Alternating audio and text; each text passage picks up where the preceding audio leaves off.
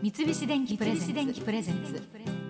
戸田恵子。戸田恵子。大人クオリ大人クオリティ。今週は和紙にフォーカスします。和紙と聞いて皆さん何を思い出しますか？私はあのやっぱりあの障子とか 襖とかそういったものを思い出すんですけどあとはね便箋とかですかね。便箋封筒。あの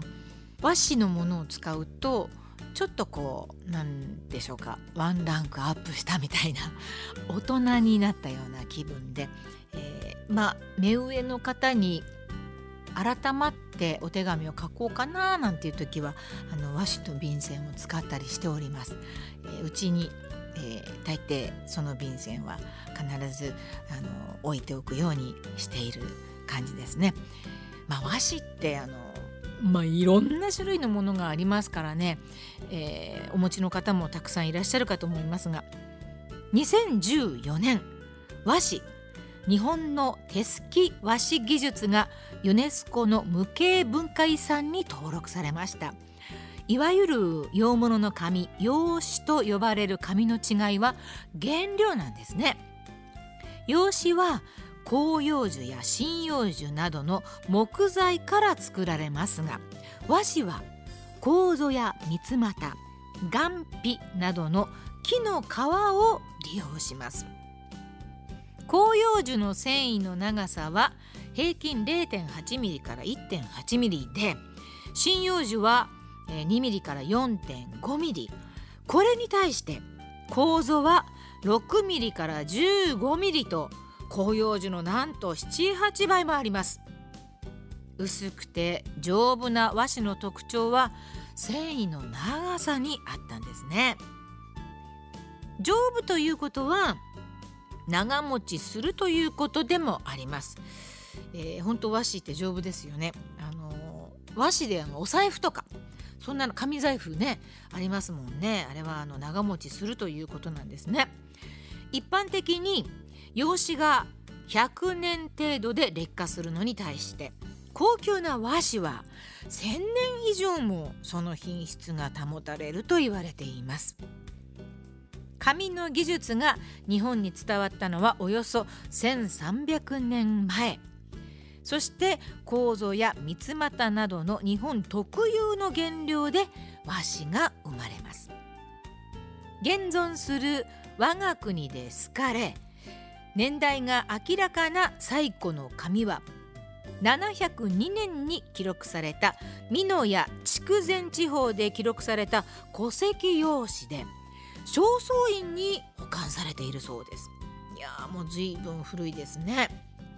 このほか正倉院には奈良時代の文書がたくさん保存されていますが当時でもおよそ20の地区で紙すきが行われていたそうです。1000年以上もその品質が保たれると言いましたが和紙の寿命は永遠と言ってもいいくらい丈夫なんですね。その特性を生かしてルネサンスの巨匠ミケランジェロの名作「最後の審判」の修復やルーブル美術館の所蔵品の修復などに和紙が活用されているそうです。その昔は麻や竹なども和紙の原料として利用されていたそうですがいくつもの原料が淘汰され楮三つ股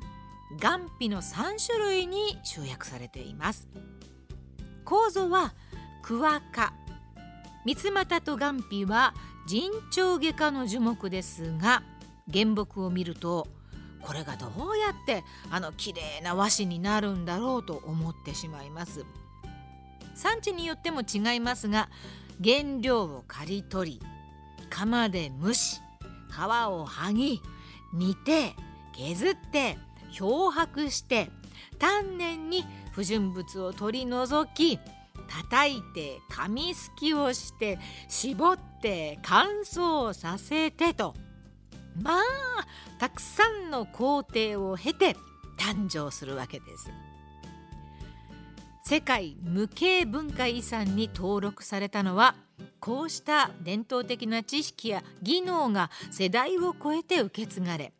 地域の一体感も生み出していることが評価された埼玉県の細川市。細川市紙と書きますね。埼玉県の細川市と岐阜県の本美濃市。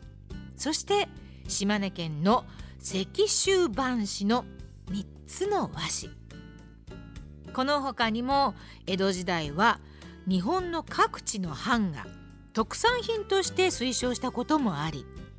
日本国内の和紙は100種類以上あるそうで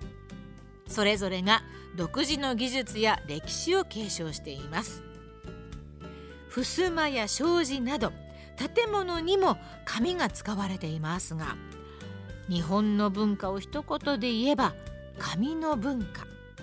柔らかくて繊細でいて案外丈夫という和紙が日本人の気質を生み出したと言えるかもしれませんね。三菱電機プレゼンツ戸田恵子大人クオリティ。